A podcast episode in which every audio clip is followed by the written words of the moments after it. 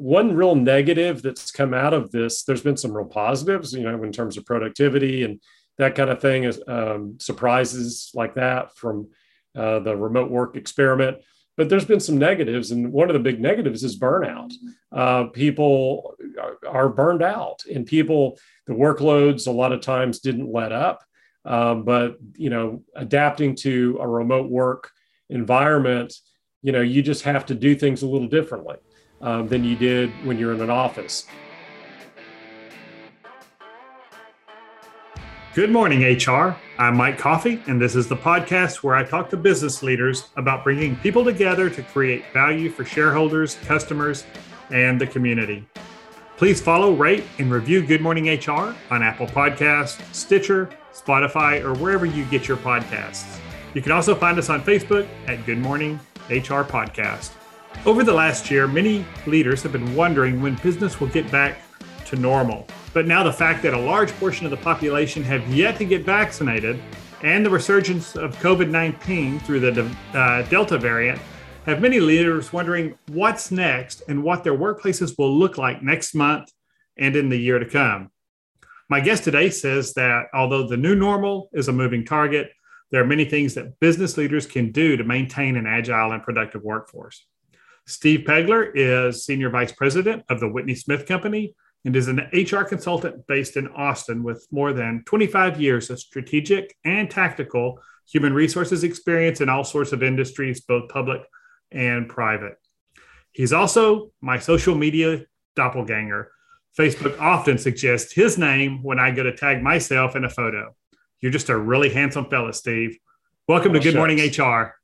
Glad to be here. Glad let's, to be here. Let's start with your own pandemic workplace experience. What changed for you personally, professionally, uh, since March of last year? Well, Mike, uh, a lot has changed for me. I um, actually relocated from Fort Worth to Austin in the middle of a pandemic. Um, I'm living proof uh, that uh, remote work can work uh, and can work very effectively. Um, so the story behind that uh, is that my wife landed her dream job down here in Austin, um, right in the middle of the pandemic, and of course I have got to tag along. So we up and moved last summer, and um, uh, and uh, my firm had obviously been we'd all been working remotely since it all started last March, um, and had been very very effectively um, managing the whole process. We'd been very productive individually. Actually, I I really think we were more productive working remotely than we than we had been uh, in the office team environment before um, in a lot of ways. And that's my personal opinion, but um, uh, I really didn't miss a beat when I moved to Austin and was able to serve my clients uh, just as effectively as I had before um, uh, to in in a in sort of a new world that we were all operating in. Um, you know, fortunately, we have the technology to do it now. I'm not so sure this would have worked out just five years ago, but uh, uh, anyway, that's my story. Yeah, and and if if you can't live in Fort Worth, Austin is like a second best. It's like Fort Worth with three times the traffic. So it's and you know it's not it's not too bad. Good, good music. Good music. Yeah. Uh, so on the professional side, you talk to as many employers probably as I do in all kinds of industries every day. What are you hearing from them? What's the consensus about whether they they're ready to return to work workplaces full time or part time or hybrid? What are, what what are what are employers telling you? Well, um, you know, it's a real moving target. It seemed like about a month ago that we were just about to have all this behind us and most of my clients had either already uh, brought people back to the office, most of the people back to the office, or were planning to in the very near future. And a lot of people are throwing on the brakes on that. Um, with the Delta variant, uh, you know, people are definitely more freaked out now. And so we're seeing um, a lot, well, we're getting a lot of questions about um, you know, changing plans and how to how to uh, implement uh, a rapid uh, change in plans and return to work. So, um, you know, and then of course we have the the vaccine controversies and that kind of thing, and and it's it's it is absolutely not settling down. It's getting, um, unfortunately, uh, in a lot of ways, more complicated than ever, um, and it's been complicated for a while, as you know, uh, going back to March of 2020. Yeah. Uh, not only do we have Delta variant, we've also got an, uh, some sort of surge with RSV out there. And, and that's a, a whole nother illness that we don't have a vaccine for that seems to be affecting a lot of people. And we're not even in flu season yet. And so when yeah. kids go back to school and all of that, who it's going to be an interesting, it's going to be an interesting uh, few months. What are you telling clients as, as they come to you and say, okay, we've got these concerns, we've got these employees with these concerns, but you know, we're trying to decide, you know, are people more productive in house? You said you were. Uh, you felt like uh, Whitney Smith Company was just as productive with everybody remote, and and certainly we feel that way at Imperative. Uh, all, by all our measures, our productivity is higher. But um, what are you telling clients, and as as they begin to try to figure that out? Well, uh, and, and there, there's a lot to talk about uh, with regard to that topic. I mean, there, you know, not every job uh, is is or was or will be set up to do remotely. Um, you know, if you're manufacturing a product, chances are you're not going to be able to do that at home versus be, having to be in a facility to do that. So we've always known that that that's always been an issue.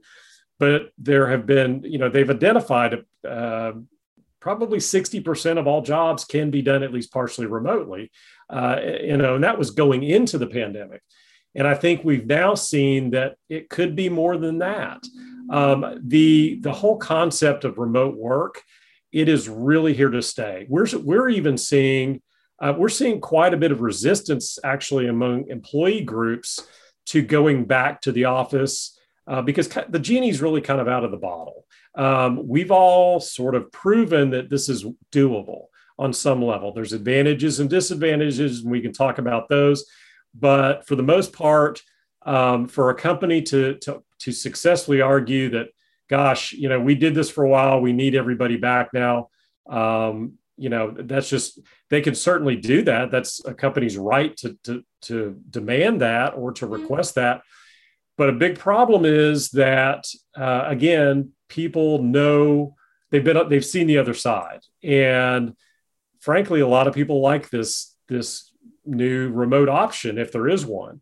Um, and so, what I believe is going to happen, and what experts out there are saying based on research, and, and what my clients are, are showing me, is that this is here to stay in some fashion.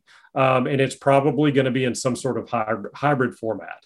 Okay. So, you're talking to employers of, you know, that's short term stuff about what they're going to do about COVID and and returning to the workplace. Uh, I keep saying returning to work. It's not like we weren't all working extra over the last 18 months, but right. returning to the workplace.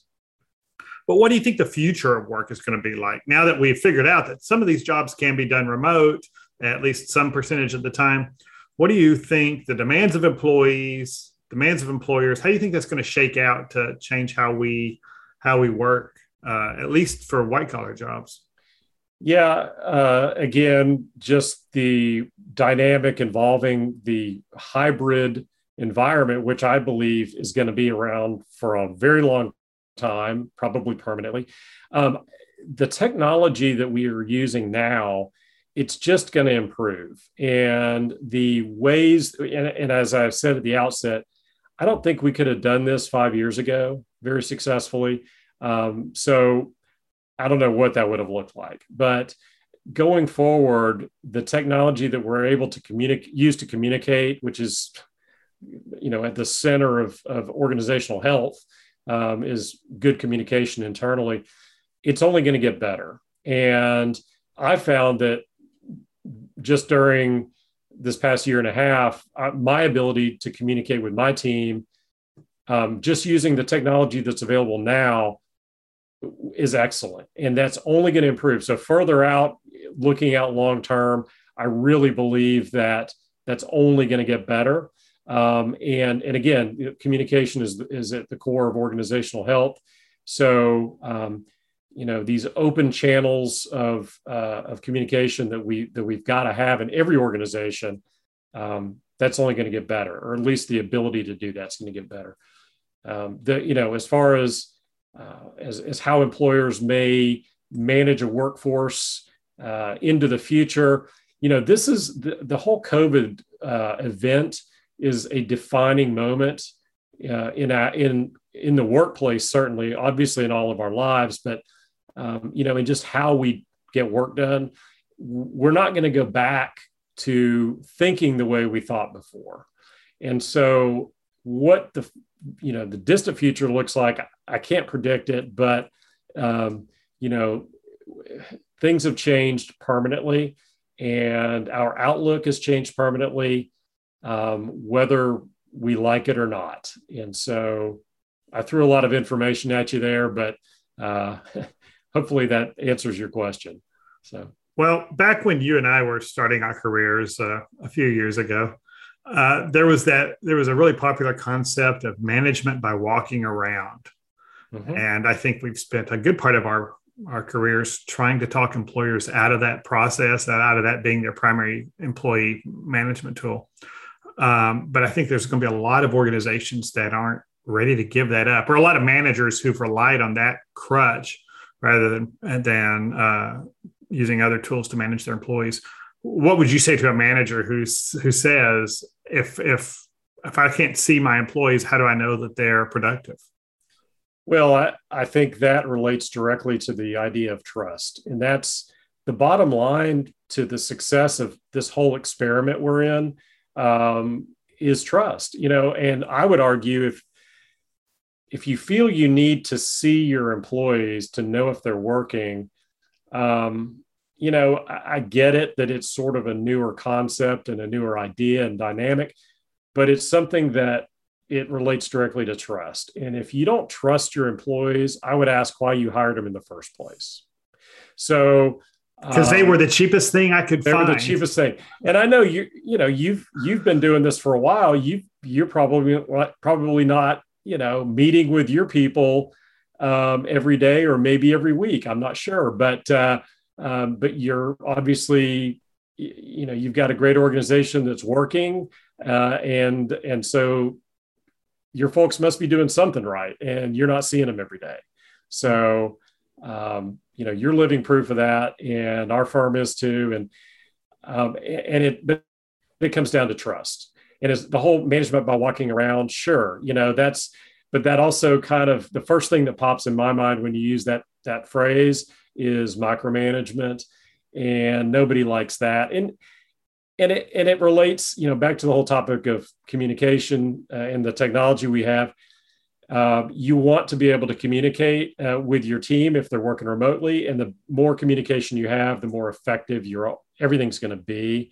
And so but also you could probably micromanage somebody remotely too so really you don't have to be in the same room um, trust your employees. That's what I tell my clients.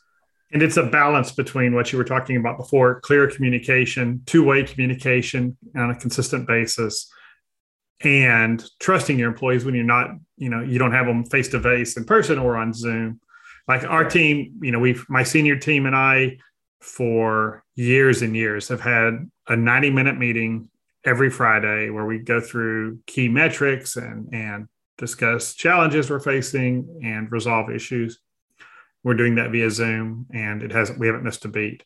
But I know if they're doing that, and I have a one to one with each of them during the week where we can talk about their personal performance or any challenges personally, uh, you know, related to their role that they're facing, and we knock those out.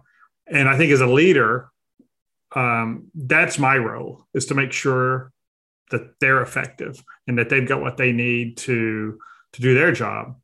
And then, you know, and so that's 90 minutes plus an hour for each one, two and a half hours out of 40 plus uh, each week. I, I have to trust them to get everything else done, but I've got great metrics and systems in place. So I know, you know, you know, we can, we, have got high accountability and I know that they're getting things done uh, and they're meeting their commitments. So I think building, building those systems where you can measure right performance and you know you're on track. Exactly. Yeah. Well, not everybody has that though. You know, you do, but you're probably in the minority, unfortunately. So, um, but you know, more people that could do that, you'd have more effective organizations. So, yeah, and you know, and I think also, you know, you may have a different opinion, but you know, recognizing that during COVID, but also even post COVID, whenever if we ever get to something like that, you know, things, you know, employees. In fact, I, I published the, uh, a blog article for Texas SHRM talking about that we need to stop using the term manager and managing employees. You can manage a process, you can manage a piece of code, you can manage things to get a predictable outcome.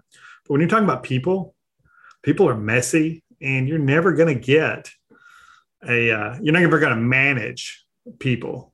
You know, you may try to change behavior, you may incentivize, but those outcomes are not predictable. And I think we need to get back to that idea of managers as coaches and uh, facilitators. What do you well, think about and, that?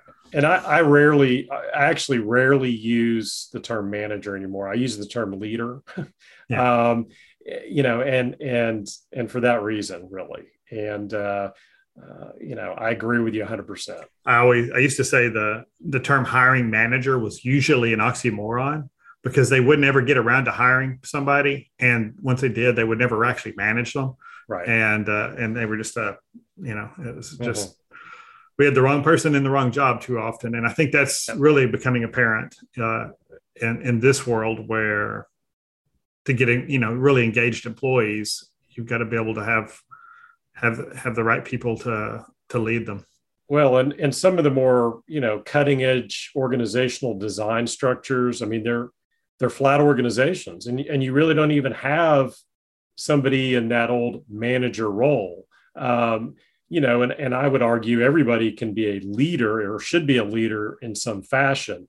Um, but using that term, you know, that, you know, more I think about it, that may be something that we down the road, we don't use that term anymore. So, um, but, but we're not there yet. I mean, we're not there yet. Uh, you know, you're either a individual contributor or you're a manager in a lot of places. And let's take a quick break. Good Morning HR is brought to you by Imperative, premium background checks with fast and friendly service. If you're an HRCI or SHRM certified professional, this episode of Good Morning HR has been pre approved for one half hour of recertification credit. To obtain the recertification information, visit goodmorninghr.com and click on Recert Credits. Then select episode 3 and enter the keyword PEGLAR. P E G L A R. Next Thursday, August 26th, I'll be hosting a webinar entitled Strategy, Execution, and the Art of Saying No. This webinar is approved for one professional development credit for SHRM certified professionals and one hour of business recertification credit for HRCI certified professionals. You can register for this free webinar at imperativeinfo.com. And if you're listening to this program after August 26th, you can still watch the recorded webinar on our website for credit. Again, that's at imperativeinfo.com. And now back to my conversation with Steve Peglar. On the COVID front, um, I, I'm, I'm sure you're getting them. I'm getting questions. You know, to ensure a safe workplace, um, should we be mandating that all our employees who are returning to the workplace be vaccinated? What, you, what, what are your, what's your take on that? Well, uh, first of all, it is, you know, I'm not an attorney, but but the legal experts are saying that um, you can require that, and I personally would if I were in the position to uh, to to mandate that. Um, you know, I have some clients that are. I have a lot of clients that aren't a lot of clients that probably want to and they realize how controversial all that is um, for whatever reason. I don't quite understand why it's so controversial, but it is. And so, um, you know, what I try to tell clients is look, you have a duty under, for example, the OSHA general duty clause, that kind of thing, where you have to have a safe, provide a safe workplace for your employees, period. So, um, you know, vaccines are scientifically proven to work, and that's what I believe. And and if it's my organization, um, I can require it as a condition of employment that you're vaccinated, but you don't have to do that. Uh, you know, your other organizations certainly don't have to do that.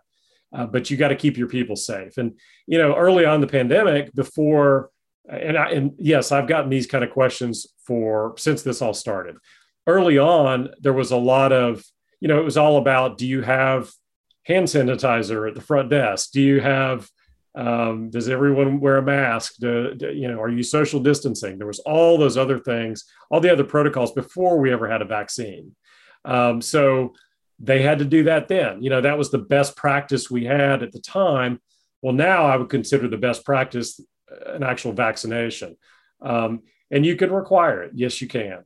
Um, but it's up to you whether or not you do that.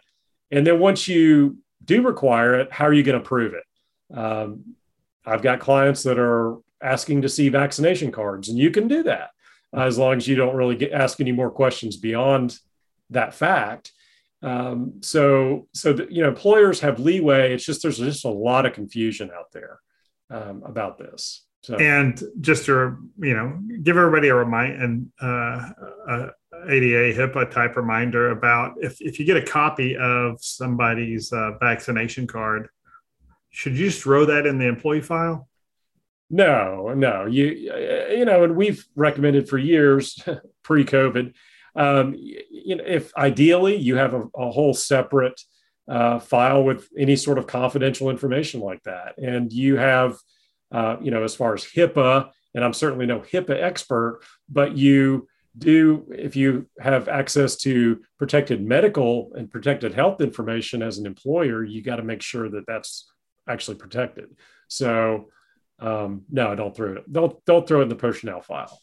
Yeah, and what about other screening? Are you seeing many employers continue to do some sort of symptom screening as people enter the workplace, or any other kind of protocols like that? I know some counties are requiring, that, you know, have gone back to mask mandates. I think Travis County, where you're at, has done that. Yeah, that's true. And um, the symptom screening, I don't hear nearly as much about that. And I, frankly, I haven't gone out and visited as many clients naturally uh, as I used to. Um, you know, even even earlier on in the pandemic, I, I was seeing uh, you know what people were doing a little more, but but it's um, you know some people still do it, uh, others don't. But again, the bottom line is doing whatever you can to keep a safe workplace and beyond the pandemic, I mean, I think we're seeing other changes in the in the workplaces as well. I mean, uh, everything that happened after uh, George, Floyd's murder last May 25th uh, has, you know, brought a lot of awareness to uh, workplaces about DEI issues and the importance of of being more than just performative in how we address those issues.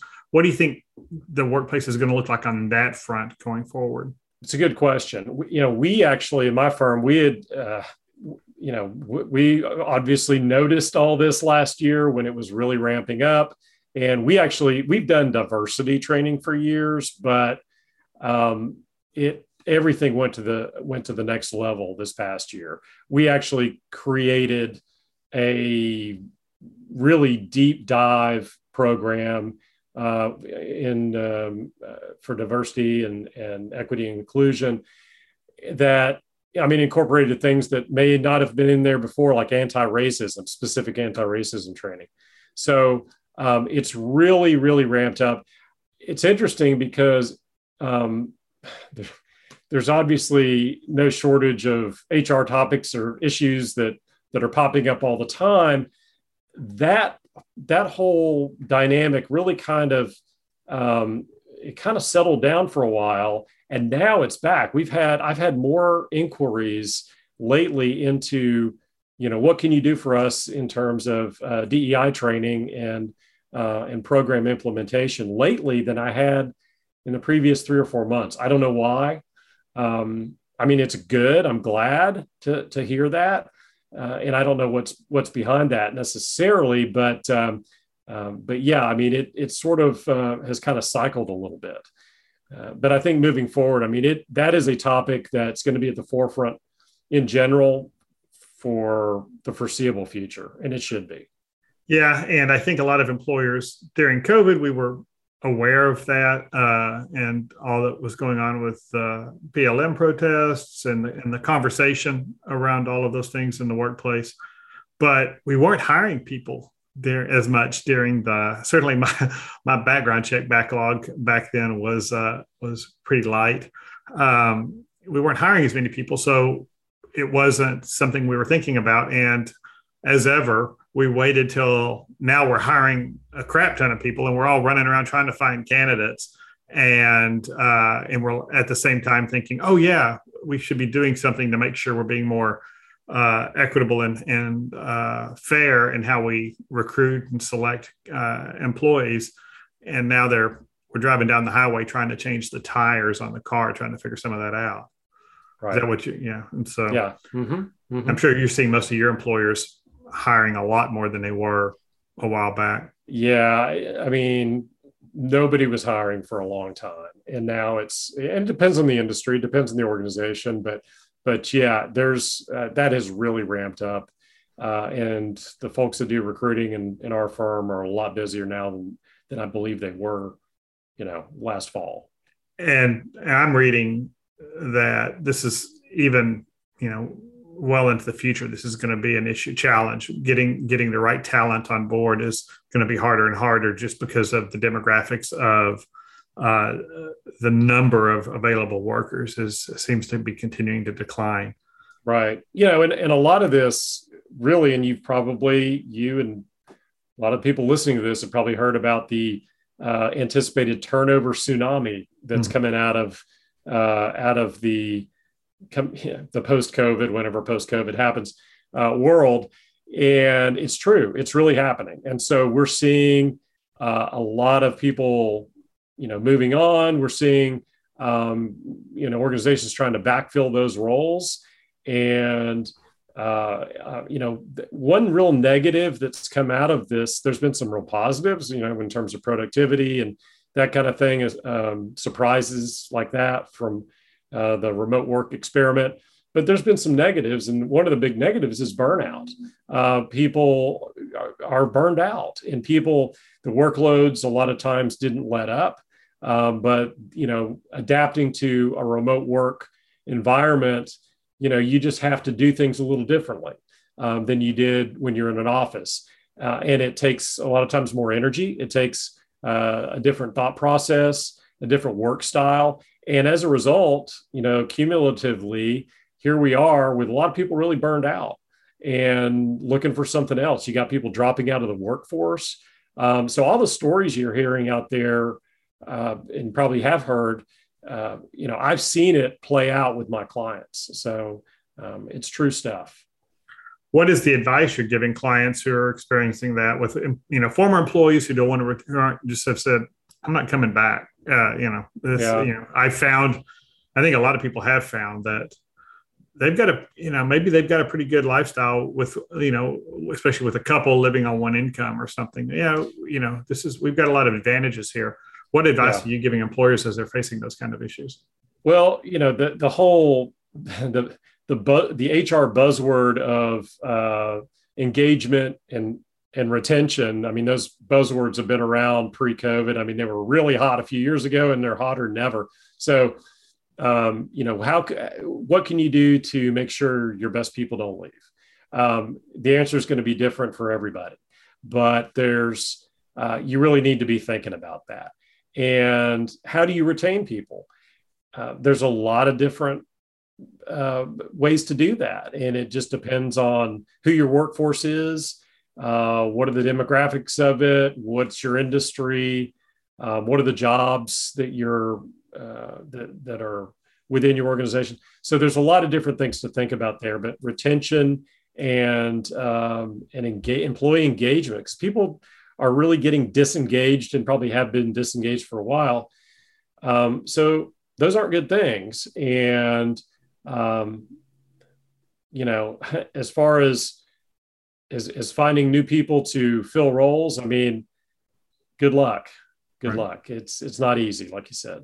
And and I've said for a long time that money uh, is the the ticket to entry as an employer. You've got to be able to pay your people fairly. but that's not what keeps somebody on board in your organization or is going to cause them to leave if they're being you know adequately compensated um, if it's it's all the other issues they're leaving when they leave they're leaving a manager or they're leaving a team uh, or they're they're leaving for work that they think is more meaningful and fulfilling but they're uh, you know just throwing money at this problem i don't think is gonna is gonna give an employer an advantage in in, in the next few years.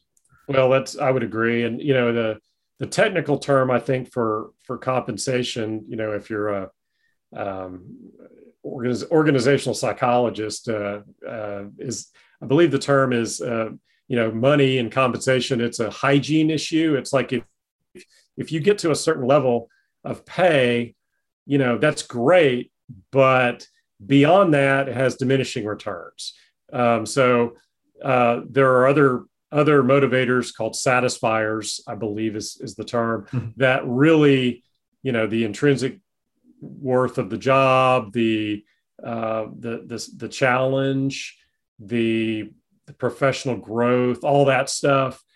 I mean, really, you got to pay somebody a certain, you know, everybody's got a bottom dollar and you usually need to go above that if you want to attract and, and retain somebody. But, but really, if you want to keep them, if you really want to retain them, it's got to be a lot more than just the money. Well, there's a ton more to explore here, and I'm sure we'll dig deeper in future episodes. But that's all the time we have this week. Thanks for joining us, Steve. Thanks for having me.